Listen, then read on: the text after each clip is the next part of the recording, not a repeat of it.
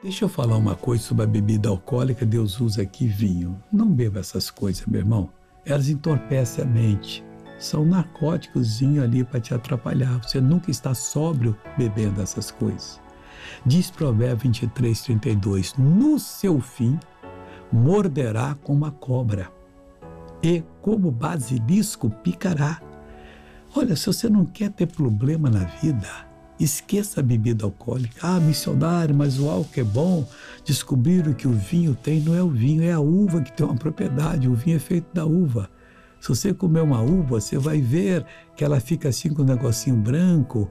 Ali, aquilo ali é o fermento dela. Ali, na, em alguma parte, tem também essa propriedade que aparece no vinho.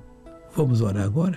Pai, eu oro por essa pessoa que precisa muito da tua ajuda, que suplica pelo teu favor.